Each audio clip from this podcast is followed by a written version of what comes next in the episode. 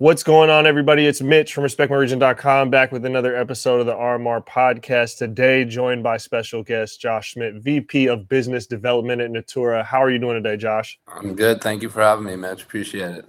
Yeah, yeah. Glad to have you on here. We're getting some more West Coast. We've di- dived to the East Coast the last couple episodes, so we on the same time zone today, man.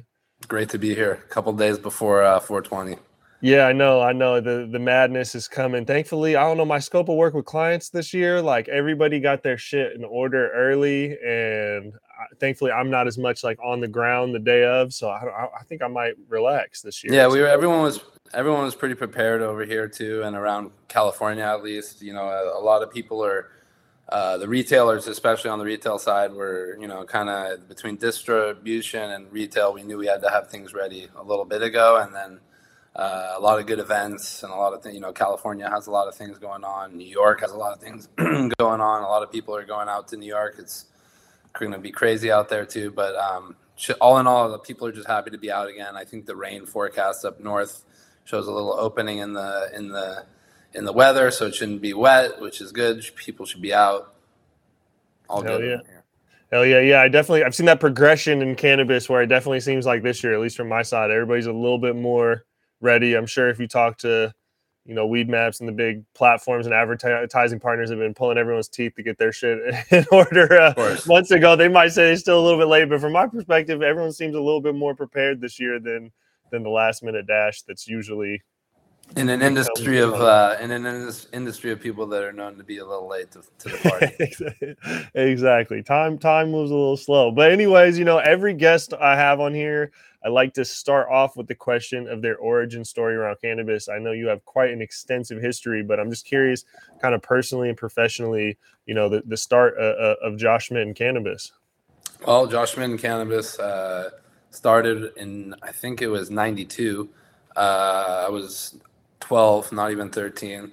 My parents you know they're getting a little bit more comfortable with the story now but before it was a little rough you know i tried i never really drank alcohol my parents had a restaurant uh, a really busy at a couple restaurants in the Burlingames uh, area, which is a suburb of San Francisco in the San Francisco Bay Area, right near the San Francisco airport. I grew up watching between you know waiters on whatever kind of drugs after work or people on drugs and alcohol in the bar. We had a really popular bar. I, I saw the the effects of alcohol. A lot of people uh, were you know partying it up and whatnot, and I never really was into it. I tasted beer, I tasted alcohol, like with my friends. Like I had access to the the bar, mm-hmm. uh, and I hated the flavor.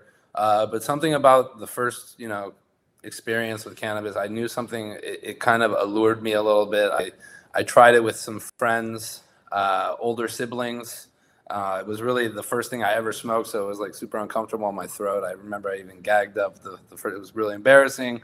I got teased throughout high school because of it.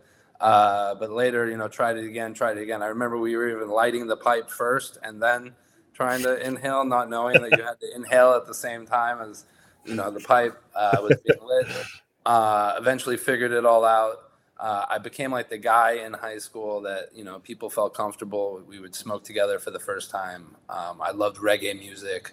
Um, I used to always go to, you know, Jamaica. My parents uh, loved traveling. We would travel as a family a lot. We'd go on cruises, and uh, as early as 16 years old, I was finding ways to like ditch them at the port of call in Jamaica to go find a Rasta, to go up in the hills, and you know, I told them just to to experience uh, Jamaica and, and you know Rastafarianism, but I was really just trying to go get high and go see some plants growing and whatnot, which I did.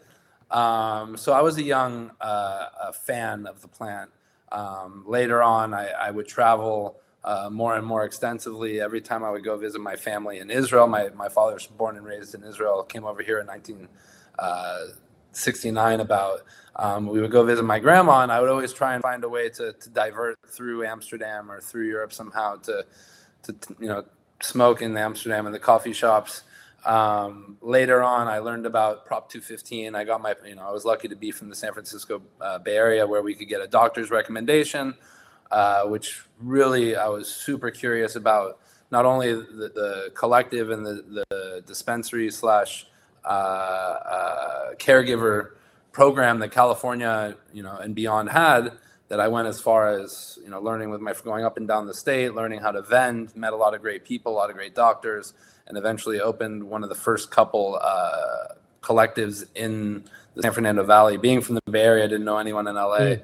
Uh, I think it was 2004, 2003, 2004. So really young, 23, 24 years old. Uh, so went all through the all through the the stages, and then eventually cultivated up in the hills of Northern California. Um, and then you know was was uh, introduced to my my partners that I eventually started Pistil Point in Oregon with, uh, which was in Portland, Portland, Oregon. Start, got uh, went up to Oregon, got my first real feel of, of, a licensed recreational cannabis. You know, started as medical, but evolved yeah. into recreational up in Oregon, uh, and then came down to California, where I'm here at Natura now. Uh, still operating Pistil Point for California. My partner for Pistil Point is out in New York, uh, getting started in the program out there.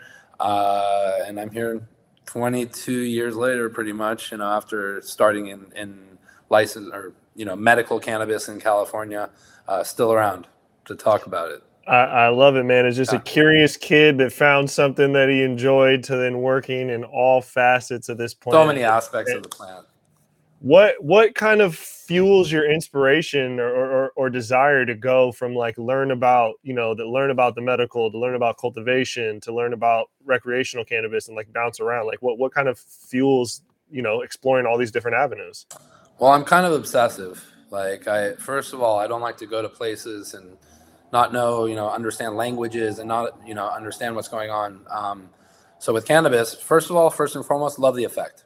I love what it did to me I loved what it did to me the day after. The you know the all of compared you know to other things that I could use to alter my my mind because at the end of the day, my mind runs really you know rapid. I have a lot of you know everyone's got a lot of things going on in their lives, and for me, uh, cannabis was a really nice way of just calming down. Um, uh, I would say Wait, where, where, where was I going? Sorry. It was like what what was the inspiration to go and learn all these different facets? Oh yeah, yeah. So I didn't. I want to know everything. For example, I, I'm obsessive. So I was in. For example, I lived in Thailand. I learned Thai because I couldn't understand people. I couldn't deal with people not. Uh, I couldn't deal with not knowing what people were saying around me. So I learned Thai to the point where I can speak Thai, I can read Thai, I can mm. almost write it pretty fluently. Cannabis is the same. Uh, everything from the effect to genetics. I used to collect seeds. I used to go around the world and collect seeds, mostly Europe, mostly Canada, uh, local breeders here in California and around America, but mostly I would go to Europe. I would use seed banks. We would go to Holland, to places like uh, Seed Boutique, uh, some of these other places that existed through platforms like IC Mag and Overgrow and I would collect seeds and grow all of these varieties out here in California. Uh, so I just love all that. And then, you know, as I evolved through the ages, learning how to grow really big plants, uh, learning, you know, then we would turn into branding and marketing and just the whole homogenization of all of the different aspects of the plant and what it does to the culture, music. It just, it just gets me excited. I just love it. It's, it's just natural, organic. It's really organic. Absolutely, and and where you're at now with Natura, um, you guys obviously are, are, are producing, you know, cultivating and producing, you know, cannabis manufacturing, producing products at a very large scale. You know, one of the pioneers of doing it at that size of scale.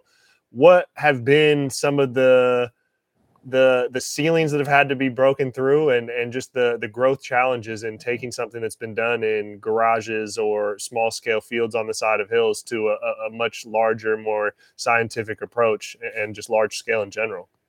Well at the end of the day we're craft you know? Even though we have a, a monstrously large facility we're trying to achieve craft results. So just really growing uh, at such a large scale manufacturing at such a large scale and getting a certain quality is the hardest one. So just people and also COVID and and all that, you know, having dealing with people not showing up to work or not being getting sick and not being able to be around people, it's been really challenging. So I would say just managing people, managing processes, it's really difficult. Absolutely, and it's never been done. I mean, you guys are one of the ones no, that are no, helping, helping write the playbook. not at this scale. Yeah, absolutely. And what what about it do you personally, you know, find the most enjoyment of? Obviously, you guys are a crucial part of the supply chain in, in, producing products and having a house of brands. And I know you wear a lot of hats, you've done a lot of things, but in your current role, what is what are you most passionate about and what do you enjoy doing most day to day? I would say uh, people, just dealing with the different brands, uh, bringing the different, uh, you know, brands like Fidel's, brands like Jelly Wizard, brands, you know, that have, have, have been in, in smaller areas, smaller demographics of the streets, the, the culture, bringing them to the masses, teaching people the stories, you know, d- managing, managing brands and managing, you know, different manufactured products. It's, it's really difficult and just expectations are really high and it just brings me joy to bring all these brands to market to be honest, and just you know also just bringing um, these manufacturing practices and and and, and uh, into this scale with this plant that we've you know been in the hills, been so far, been indoors, and now we're out in the open across the street from the the Marines over here, next door to FedEx. It's it's a beautiful thing. You know, we're we're we're doing amazing things to the plant that I would ten years ago never never think would be a possibility. Absolutely. I mean, that type of scale is helping normalize, just like you said, just sheer location of where you're at near these other entities and businesses of having cannabis there as a legitimate tax paying business. It is it's a beautiful thing to see. Um, I know your family has some history in, in the hospitality industry. I know I met your pops out there in uh, Santa Rosa. You guys had a had a nice spread at the at the house out there for the last Hall of Flowers uh, up north. Um, is that kind of where you find this this joy of just being around people and connecting people? Because obviously that's such a huge part of, of, the hospitality industry. Yeah, my dad and mom had a restaurant uh, growing up, a couple restaurants, and my mom was at the front of the house, and my dad was back in the kitchen, and it was really, uh, really the way I, I came up, uh, learning how to deal with people and and relationships and whatnot, and there, you know something about cannabis is is you know you have to tie it all together with relationships with personalities uh, that that I love uh, that I was trained in that. I grew up you know in the front you know in the back of the kitchen dealing with maitre d's dealing with waiters uh, it was amazing. It was it was just it was it was something that I wouldn't trade for the you know trade for the world. My uncle was a chocolatier. I I watched the joy that he brought to people's you know lives with through his chocolates uh, and imagination and creation. So I'm really just trying to to live in their footsteps. That's awesome. Follow in their footsteps. Yeah, continuing the legacy, continuing yeah. the legacy. Um, you know, I want to take it back a little bit. You know, to the the the collective that you started down in Van Nuys, the LA area. You said you know you're not from that area, a little bit of a transplant, but obviously SFV is a is another. I mean, you're from the Bay Area. That's a historical landmark for cannabis. So is that SFV? What what was it like, kind of? Going to such an, a historical area where you didn't know people and then why was that kind of the, the destination of when you started the first collective? In that area you had a really large population that had no access to cannabis. Uh, so we were just really trying to get to the masses. There was something in you know small network in san diego and in la but um, nothing in that region of san fernando valley. So we just found a really good opening uh, uh, on craigslist in the strip mall in van nuys and we attacked it, and we had a, a first harvest in the hills of of Oroville uh, that we. Uh, the Butte County sheriffs pretty much asked us what we were doing, and we said we wanted to form a collective, and they led us towards uh, opening a starting a collective. And we decided to just talk with a lawyer, and he said go open a, a collective, and we found a strip mall, and that was the first place that we could find. So we just started there. we had big dreams. That's interesting, and that's you know that obviously initial entry to the market grew into Pistil Point, which is a super large, you know, the, the Pistil Point's entry in Oregon, which is a very large, uh, you know, scale production or cultivation, especially at, at, the state of Oregon. That's that's uh, you know sees a lot of craft. What was the desire to go to Oregon, and what kind of led to that part of the journey taking you to Portland? Um, I was in my farm in Northern California, and a couple gentlemen came and found me. They had a big dream of of going to Oregon and starting in Oregon. So I, I, ran with them up there. It was a great opportunity. We had first to market opportunity in Oregon. Brought the crew up to Oregon, and uh, just it was really just opportunity and being first to market, and just being up there and just getting started. And you know they they were everyone you know my partners more on the ground up there just really scale things really quickly and and before we knew it we we had something great and the brand pistil point the name came up was come up on my partner, and uh, partners, and uh, we really just, you know, they were on the ground mostly. I was down here in California uh, taking care of my my family, my son. I would go up, you know, occasionally sent up the troops and the genetics and whatnot, but they were really holding it down. Absolutely, and so that's that. That was always the goal was to bring that back to the home state of California. Exactly, exactly. Yeah. For my partner, it's uh, the other partners to take it back to their home, you know, home states of the Northeast, New York and New Jersey. Right. And that's what, you know, I think a lot of people sometimes forget how, you know, in terms of recreational legalization, Washington, Oregon were ahead of the curve of California. Although California, you know, the accessibility and the culture and the commerce of cannabis, I say, has been much more established in California for a lot longer. Just this recreational ball game a little bit shorter in that. Exactly. State. Exactly. Um, what was what's what was the significance of of bringing that back to California and and uh, you know obviously getting in it with the you know remarkable facility that you guys have? Well, for me, it was it was you know staying close to the family. My son, as he got older, the younger son, he was getting a little bit more difficult with the his autism. Uh, so I would find myself needing to be closer to home. Uh, it was a great opportunity here because Ori, the, the founder and CEO of Natura, had such an incredible vision and uh, backing with and with his investor that I couldn't really see another a, a better place to, to, to get started. Uh, I had, you know, my uncle used to have a smaller chocolate factory that evolved into a really big chocolate factory that eventually sold to Hershey's.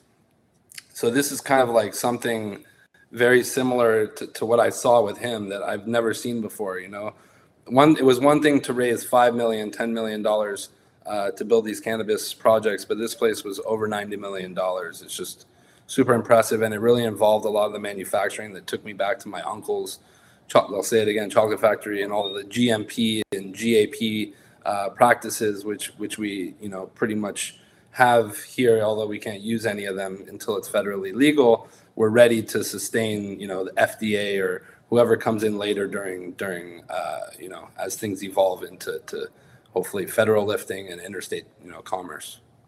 Yeah and then the, the current the current you know vision or, or operating scale of natura you know obviously you guys are part of that supply chain curating products um, cultivating manufacturing but you're really housing i mean you guys have some in-house brands but you're also housing brands. Where where do you see this model fitting into the the, the market right now that's continually to evolve we have you know we do everything here from like white labeling uh, to contract manufacturing to private label for just you know certain collectives and dispensaries to creating for certain brands. Uh, we're right now we're creating uh, a couple brands in house for the first time. It was something that wasn't in our model originally. Um, it's something really fun that we're, we're we're just getting started on our sales and marketing. We're just building our sales team. We're just building uh, all of the those aspects that we didn't quite think about as not think about we didn't really put a lot of effort or finances into until the end because this is very much a factory. Uh, so I'll, I'll, just go back to just really loving these brands that we started with you know uh, d which is a collaboration with a group that that's a thai you know uh, solventless hash rosin uh, gummy which has you know six really unique flavors and about to be a seventh flavor uh, Tamarind that we're adding in, which is a Doja Pak collab that'll be has like RS11 solventless hash in it, which mm. is really cool. You have seven flavors there. Uh, we have Jelly Wizard, you have Fidel's, you have Pistil Point, you have some of these other uh, Sluggers is a brand that we're about to launch, which is an infused pre roll, which is super fun. We're using Vibes papers. Uh, we're, we're using all single source products, everything from here from HDE to solventless hash to flower, just all no trim, no everything really good. So really having fun on the creative side right now. You know, it's something we didn't really think about at the beginning because other people were bringing us the packaging and bringing us everything. Now we're doing it ourselves. So it's, Absolutely. it's fun. Absolutely. I mean, you guys have the creative, you know, you guys got the creative playground down there to kind of create all these different products. How how how much fun for that for you is that kind of that R and D phase of trying these different products and helping kind of guide these people down the path of creating something new? It's fun. It's fun. It's fun from the cannabis stuff. It's fun from the the extract part. Uh, it's fun blending. Uh, the kitchen is obviously the most fun. That's probably my the you know the, the the room that you have the most pleasure. You know, as far as like experimenting and whatnot. And the and you know we're just getting started with a lot of like the like solventless hash uh, uh, rosin vapes and a lot of like the live resin vapes we just got extraction on last so we're having a lot of fun in there Uh, it's something that we didn't even anticipate day one because yeah. Sacramento didn't even allow uh, hydrocarbon. So after they allowed it, we you know amended our plans and got uh, live resin uh, uh, the, the, live resin capability put in here. So we're doing solventless and that, just really having, you know, just trying vapes, making vapes. Um, it's really fun. You know, we've, we've done a lot of things in the kitchen. Uh, we're creating, you know, special edibles uh, uh, that a lot of people haven't quite put out to market as far as cannabis. Uh, some of our partners that we're working with, such as Alien Labs, are creating uh, amazing edibles that are about to hit the market, some gummies that are going to be crazy. Uh, Jelly Wizard is is you know coming out with his line of edibles, which are you're only you know available from friends and medical in the past, and now they're going to be available everywhere. STIIIZY carries them at every retail, which is amazing. This is a guy from Humboldt that's been growing since he was uh, young. He's third, pretty much third generation grower. Uh, and a single dad from Humboldt and really had a vision and a dream and his brand got brought to life and is being so it's that's that's what I really like and and uh, I like to compare a lot of these brands if you look at the liquor world you know especially Kentucky whiskey or like even like the South you know with Tennessee and Jack mm-hmm. Daniels and uh, you know a lot of those kind of guys in the grant in a sense those guys were like gangsters or the, not gangsters those guys were like outlaws and mm-hmm. uh, stilling and you know, eventually it became legal and they got marketing teams and they built out. It's very similar what we're kind of doing in the cannabis to what a lot of the liquor, the, the distilled uh, Kentucky whiskey, and a lot of the bourbon guys and whatnot. Um, a lot of parallel similarities uh, between the markets as far as like the the evolution of the brands and becoming mainstream. Um, at the end of the day, we're just really trying to make great products that, if you read the ingredients, they're made with a conscience and, and you feel good eating them and using them or smoking them and whatnot. They're made with care. Uh, and although we have a really large 12 acre facility with over 300 employees, we're really just, uh, there's a real great energy here, a family vibe. Uh, people come here and they tour here. They, they, they, one thing that they take away um, is that there's an amazing like vibration or energy uh, that, that we have here. And uh, a lot of that transcends into the products, I think, and just you know, just the, everyone from custodial to cultivation to extraction to packaging and whatnot. Everyone's got a really good vibe. It's it's it's a special place.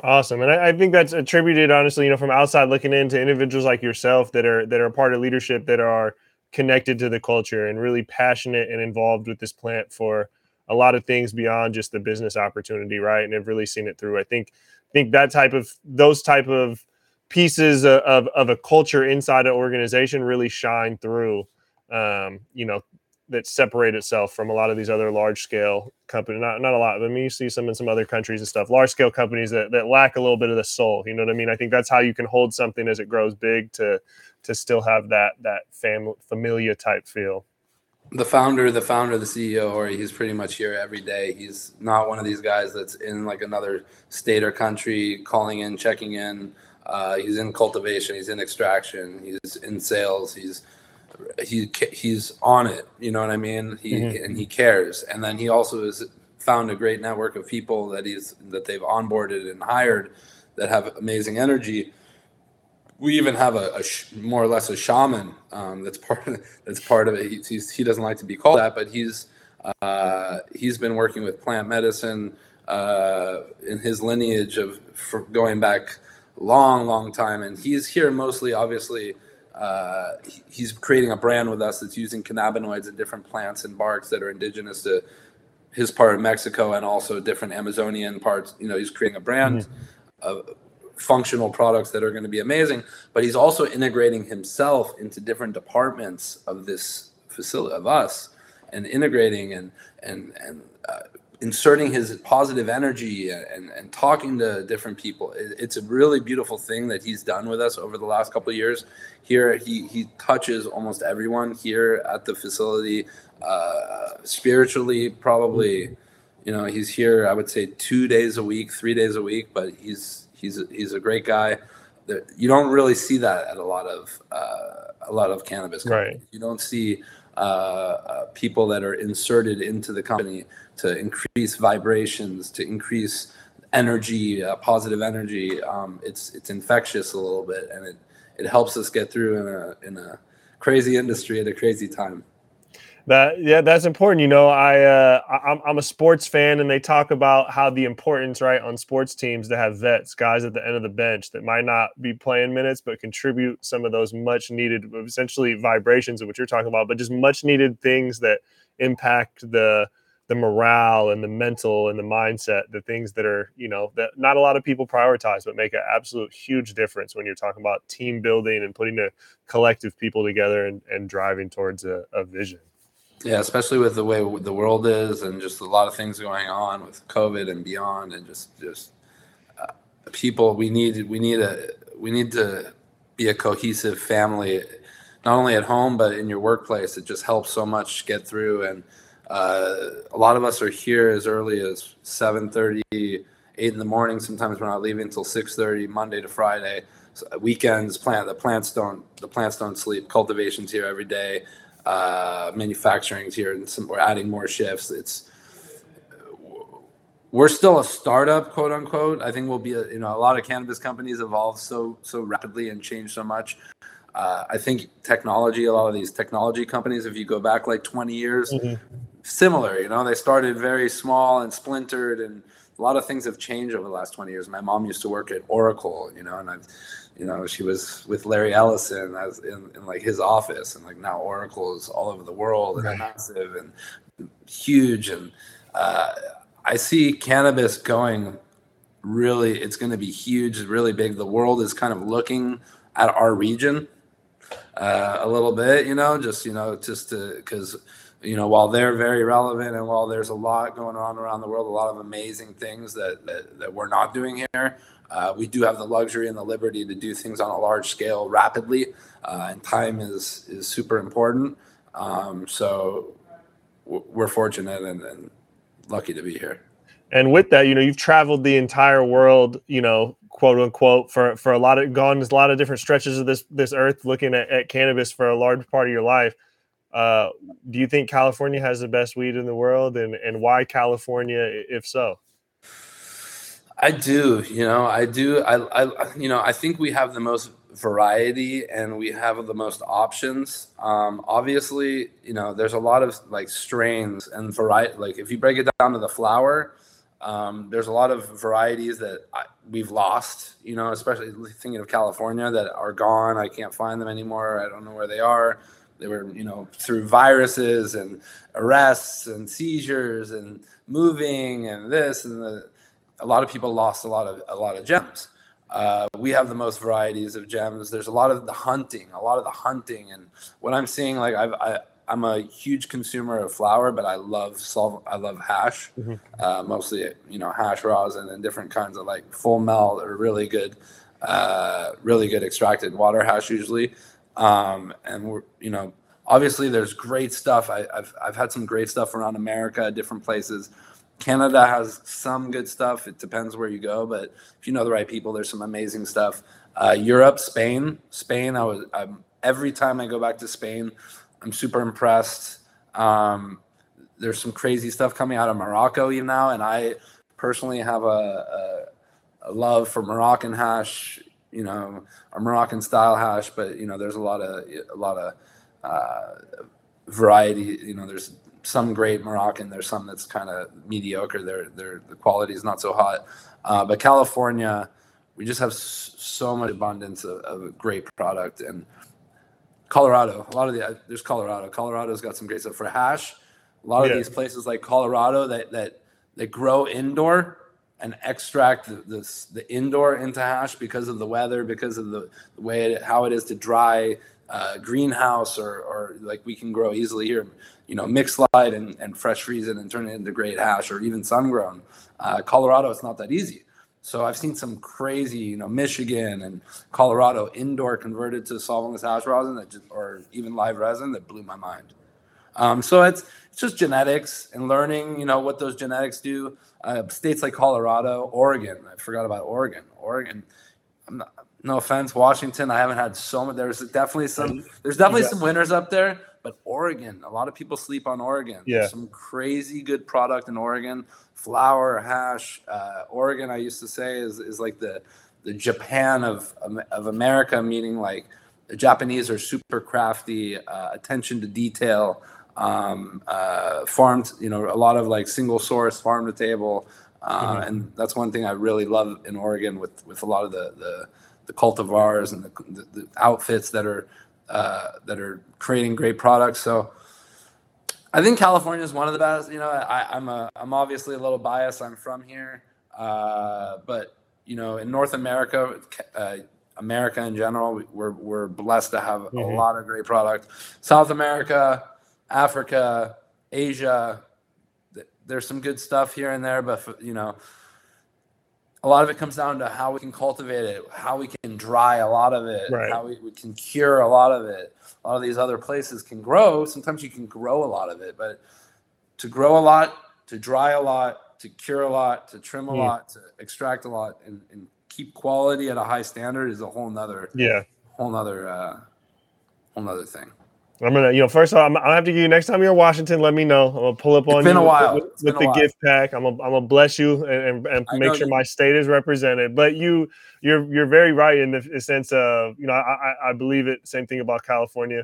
You know, living on the on the West Coast, a lot of people in the industry in Washington or Oregon think they're the best for the same reason as you. I think California leads the way just in terms of volume. There's the most people there that are getting the most nerdy about it, that are growing the most, that are pheno hunting the most, and it just gives you an unbelievable amount of just new flavors coming out. And if, sure, they'll be copied the rest of the country or world after, but they that's usually where a lot of it originates at the you know the last couple decades. So I think California takes the cake. But Oregon, you know, back back in back in my legacy days, you know, growing being in Washington, we we always prayed for a Northern Cali plug, but I always say we would have said we settled for a Southern Oregon plug. and honestly, there was a lot of stuff that was probably Southern Oregon that was sold as Cali, and nobody. Hundred percent. hundred percent.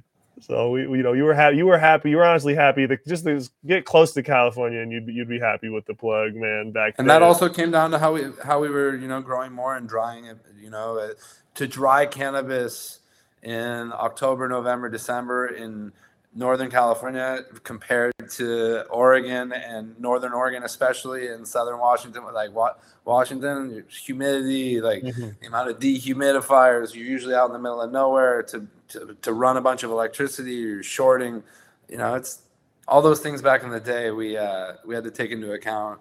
Um, you have a lot more going for you down here, you know absolutely. And what and obviously you're from the you're from the Bay Area, which obviously or, you know have a lot of ties out there as well.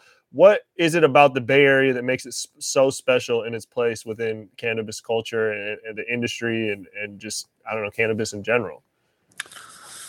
You know, we've just always, you know, a lot of it, uh, a lot of it, the Bay Area has always been a really free liberal. You go back to the '60s, the you know, I'm, you know, hippie hill is about to happen on 420, and San Francisco, probably 100,000, you know, a lot of people going, migrating into just for free love, free fun, free, free smoke, free drugs, you know, if you go back.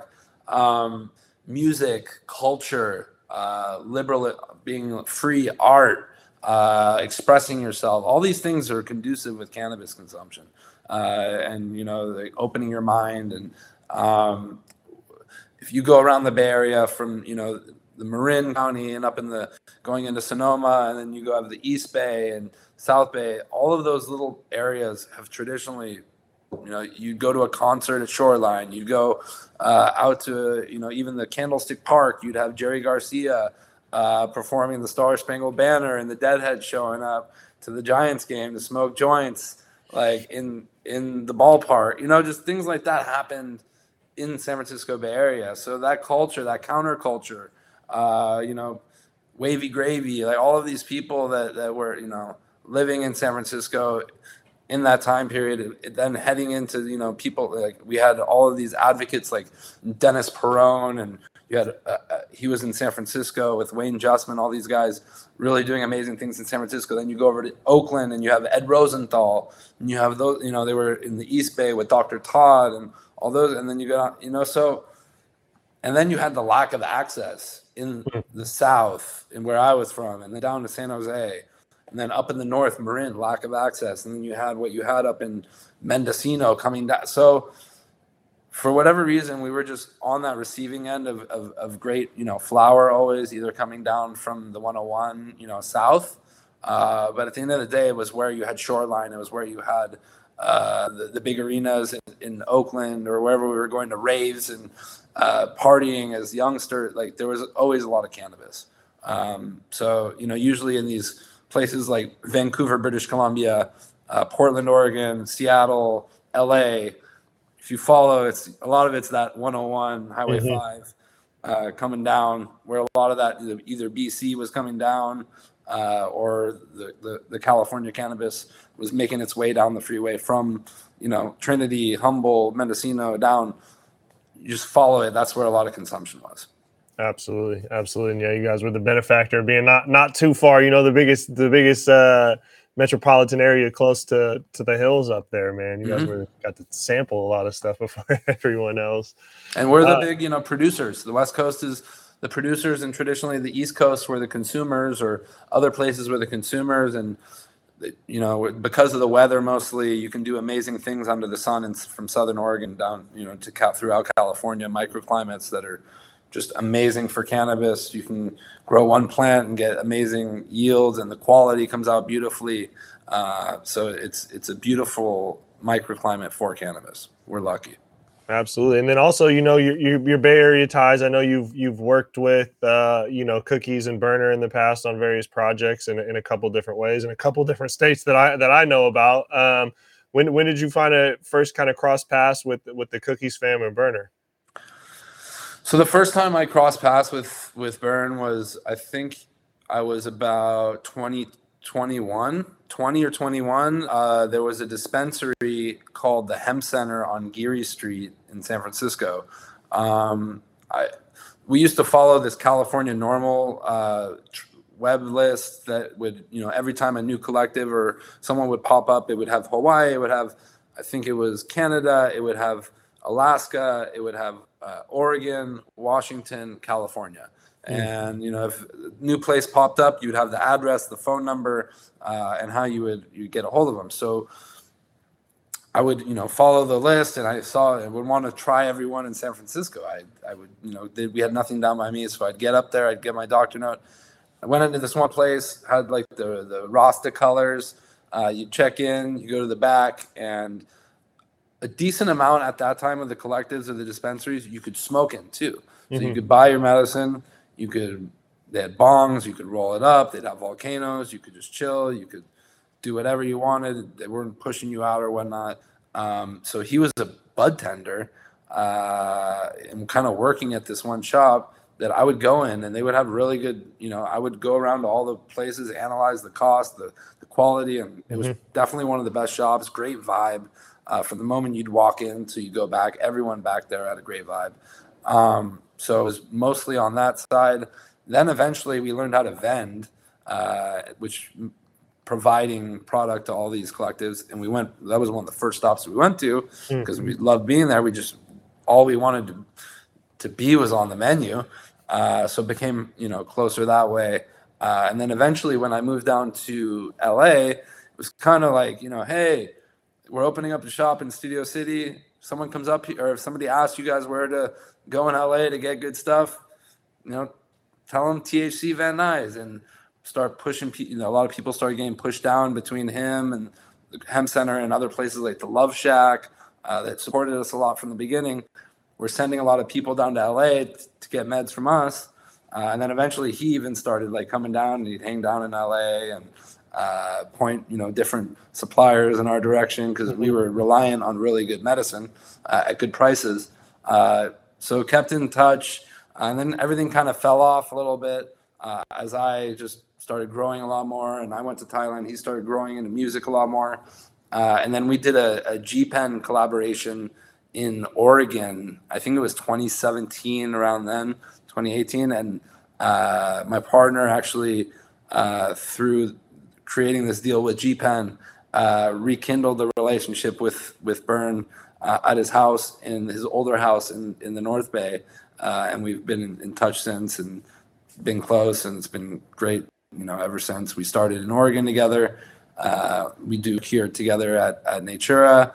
Um, and then we're starting Cookies Thailand this summer, which will be mm. mostly merch and introducing all of the branding and the swag and all that Santa Cruz shredder, all of the the the stuff that we're just so used to over here, but Thais and Southeast Asians haven't had access to or haven't haven't seen, and the culture and the music and eventually the genetics. You know, right now they're growing, you know, strictly medical uh, through pilot projects with universities, but obviously, um, eventually they'll have adult use and all that fun stuff.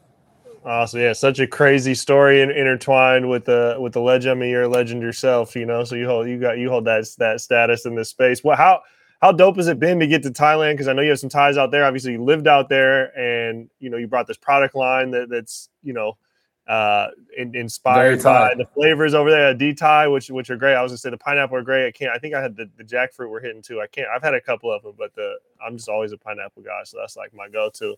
Uh, but what how how cool has it been to see kind of Thailand take this? Because I know they've been exploring medical cannabis for a while, and I know uh, some places in, in in Southeast Asia have been a little more lax on on you know drugs or anything over the years but what has it been to see kind of their program get developed and and how they've started to kind of break the stigma if you will over there it's amazing because when I first visited Thailand in 2005, it was uh, New Year's Eve 2005. So going the night of going into 2006 was my first night day in Thailand ever.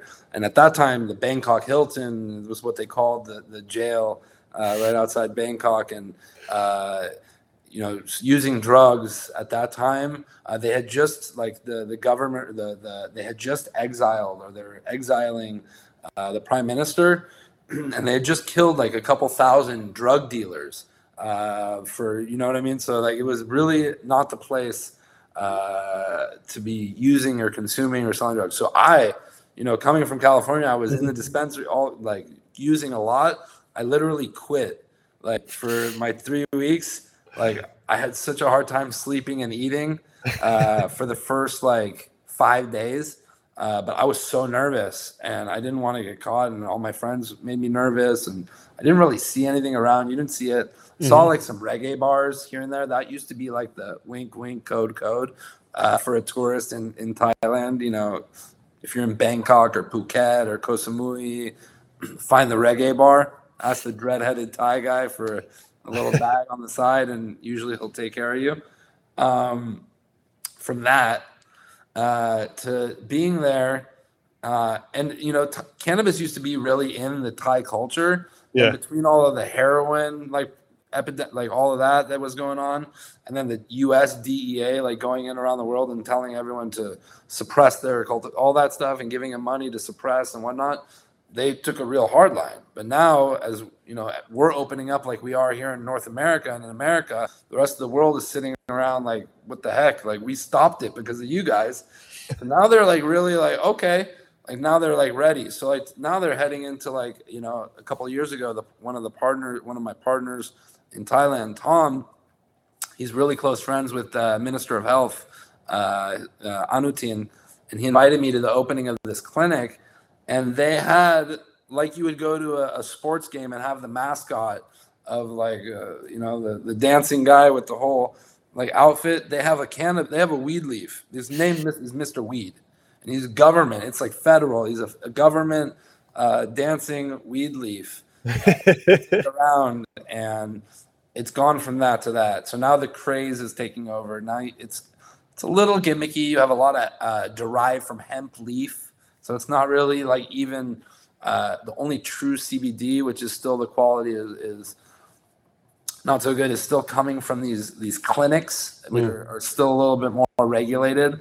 Uh, otherwise, all of the gimmicky stuff on the street that you can buy, like a tempura cannabis hemp leaf on top of your ice cream, it's not going to really make you feel anything. It's more that breaking of the stigma, mm. uh, which is something that they're going to do really rapidly and really quick. What they have to do in the next two, three, four years is is what we've done. We've had the luxury of doing here over a long period of time, uh, but they'll go really fast, and they're really excited, and um, it's it's it's just amazing to see because you know you'll have a lot of the countries like Singapore, Indonesia, uh, Vietnam, Laos, all of they call them ASEAN. It's the Associated Southeast Asian Nation. So it's all of the Vietnam, the the uh, Myanmar, uh, Brunei. They're all looking. You know, they're all looking at Thailand. They all will fly at Philippines. They'll all come into Thailand. They'll be able to hopefully, mm. you know, consume similar to how people used to migrate into Amsterdam uh, from around Europe or from around the world, and then not take it home, but just enjoy it there.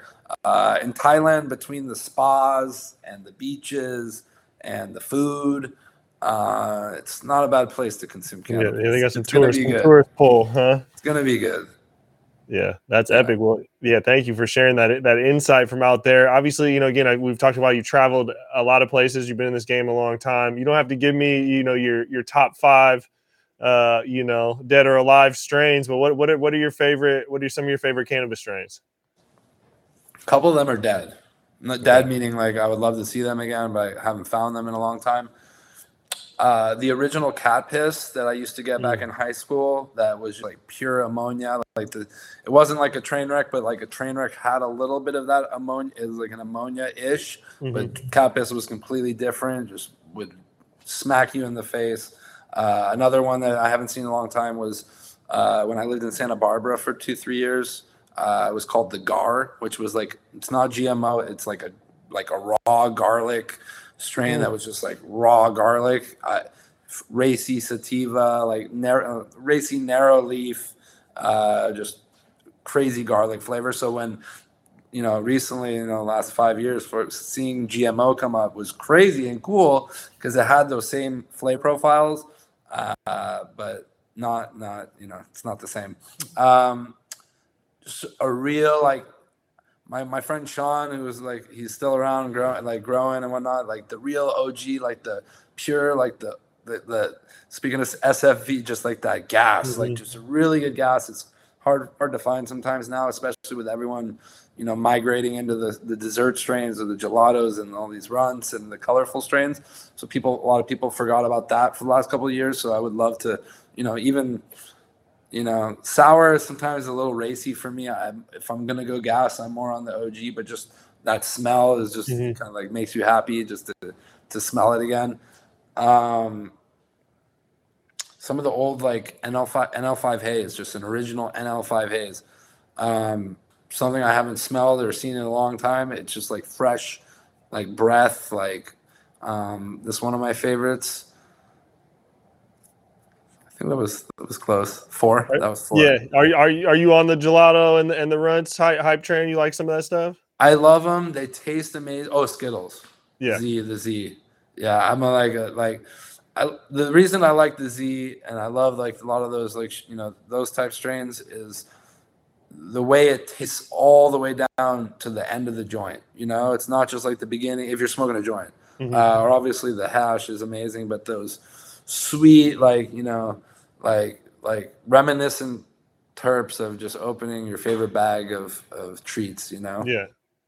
Yeah that's a good that is a good point. A lot of that stuff does tend to have that whole that whole joint whole blunt. I mean that's the thing. Once you work in this industry a lot and you get a lot of product there's a lot of stuff you get halfway and you're like i have no I, the taste is gone. I have no interest in consuming this no but everything's out there in the world. One thing i learned through all my years of hunting so many strains from the like you know, I used to buy the, you know, there were hype strains. We used to buy a lot of the chem crosses and the OGs and the sours. Uh, but there were also like the, the, the NL, you know, the NL crosses and the, the, even the original skunks that we used to hunt through so many uh, skunk number ones. We would find some pheno sometime that would smell like and taste like black pepper.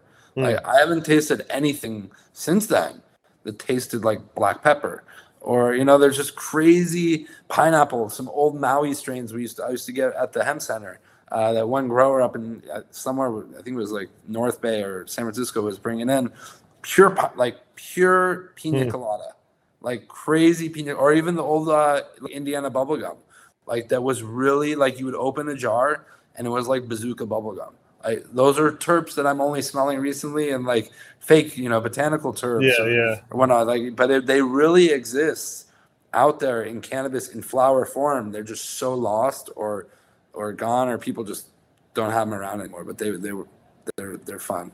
I, I feel you. I, de- I definitely I have some strain, you know, some some stuff that I got in the earlier 2000s that I just I haven't quite got. I got. I just bought, bought, a jar of something the other day, and I was like, "There's something in this that is associated." I can't even remember what strain, but I know exactly who I got it from. And I used to love. You know, they had just a couple flavors that you rotated through when you're getting packs, and one of the ones that was always the one. I can't even remember the name of it, but something. a lot of those are like usually just seed hunts. You know. Yeah, just took pop. me back like 12 years instantly, and I smelled it. I just thought I was in my that, that's the one that's that's what's lacking a lot of the, the really the nostalgic smells that, that bring back memories that uh, hopefully now you know people are hunting with new things and whatnot but you know people are always creating new new varieties and uh, uh, that's the fun part right? It's just the, what's next and how it makes you feel and at the same time we're all different you know? Mm-hmm. the flavor is one thing the taste is one thing but how it makes us feel is different uh, what something does to you might do something differently for me. What might do for the next person. You know, much like you know alcoholic beverages or anything that alters your mind a little bit. We're all different, so mm-hmm, it's just mm-hmm. beautiful mm-hmm. to see what does what to certain people. But um, the hunt is fun, just hunting new varieties. I love it.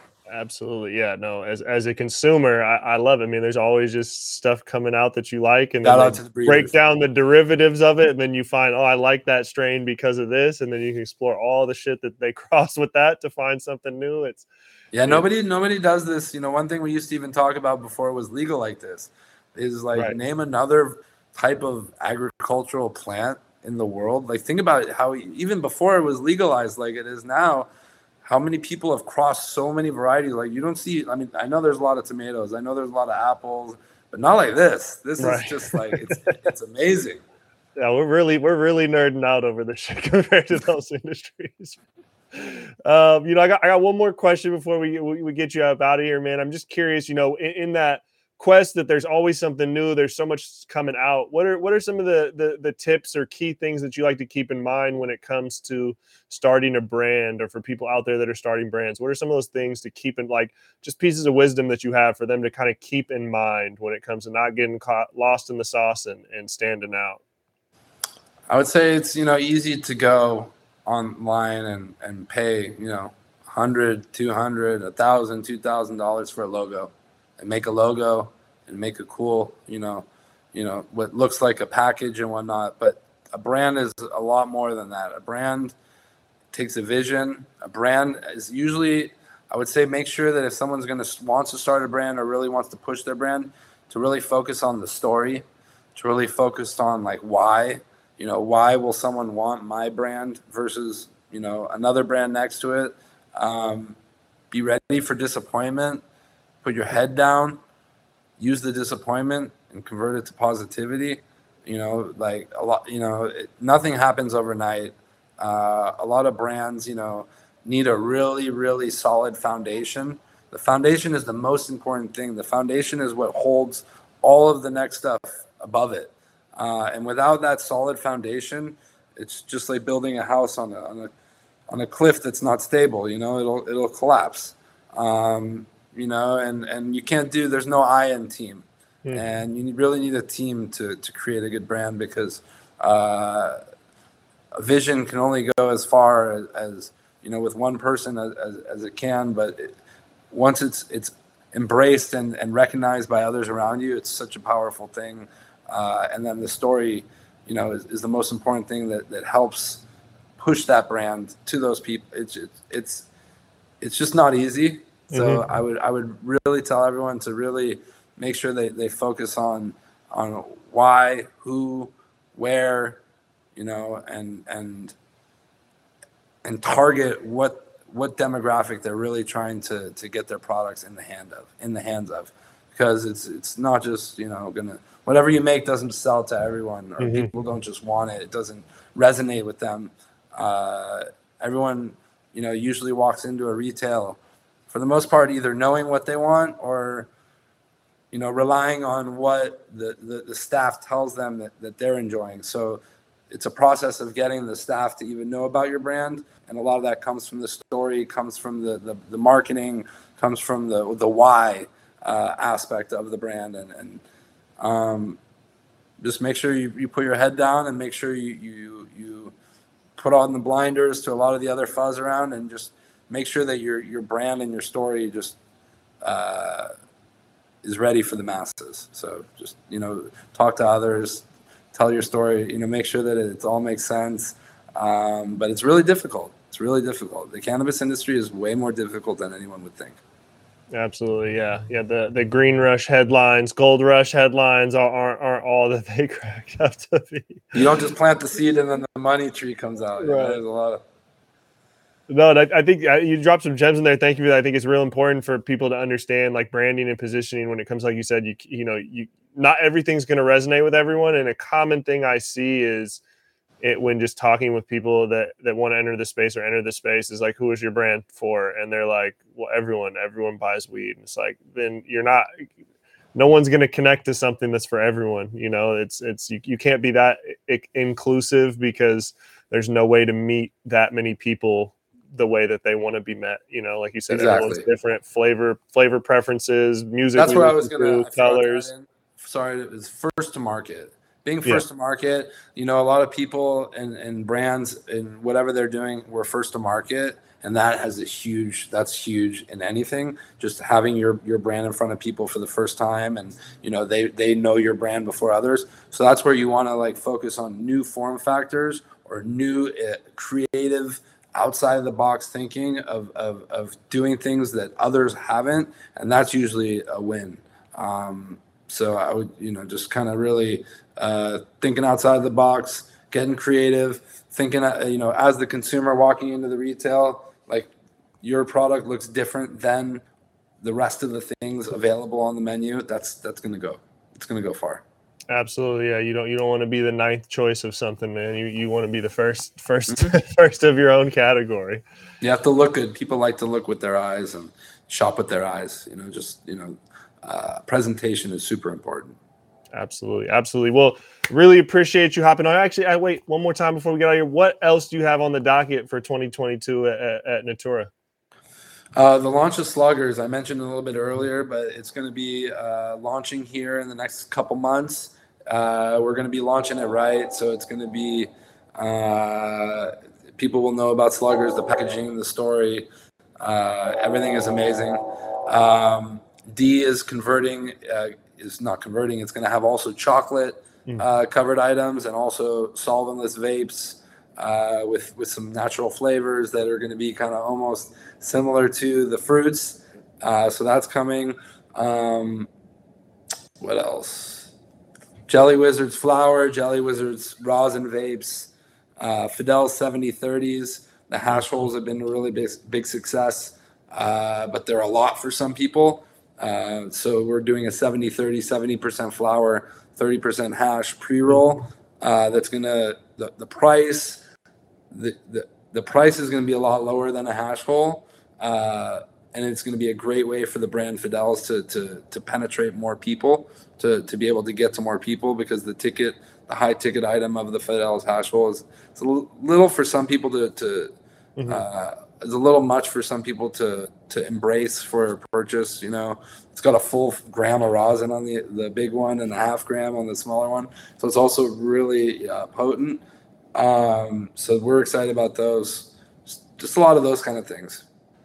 Oh yeah, the brands continue Some to other secrets, but evolve you know, and develop. Focus on making more, you know, adding more uh, SKUs to all the brands, uh, creating more things, and just having fun. Hell yeah, hell yeah, awesome. Well, I'm excited to see some of these developments and taste taste some of these products and flavors, man. And, and really appreciate you hopping on here again, Josh, today, um, and sharing inside of your your uh, you know expertise, your journey in this space, and, and what are some of the things you guys are cooking up down there. Thanks for having me. I appreciate it.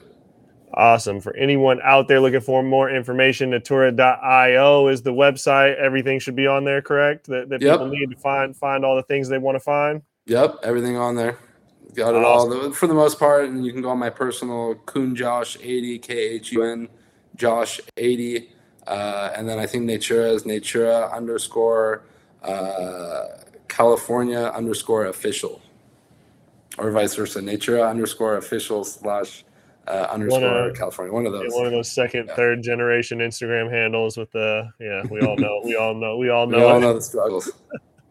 awesome. Well, thank you, Josh. Appreciate your time. Take this care. Episode 35 of the RMR podcast. If you're watching on YouTube, make sure to hit the subscribe button check us out, leave some feedback. We'll talk to you guys soon.